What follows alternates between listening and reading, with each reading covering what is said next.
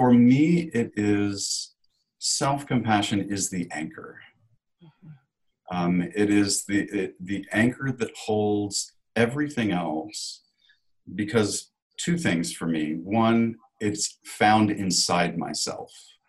Um, it's not outside. It's not external. I'm not relying on any other source outside of me for it.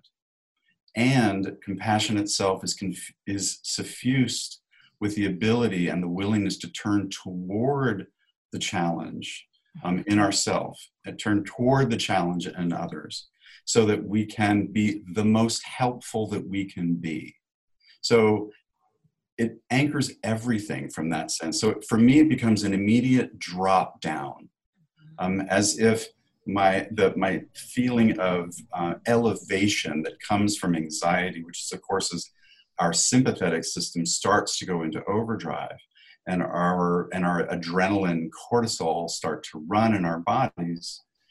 That, that self compassion is what brings me back to center, so that I can engage other parts of my brain, which are equally important, to nurture, um, to feed, to help thrive, to calm, and bring both my body and my mind online together.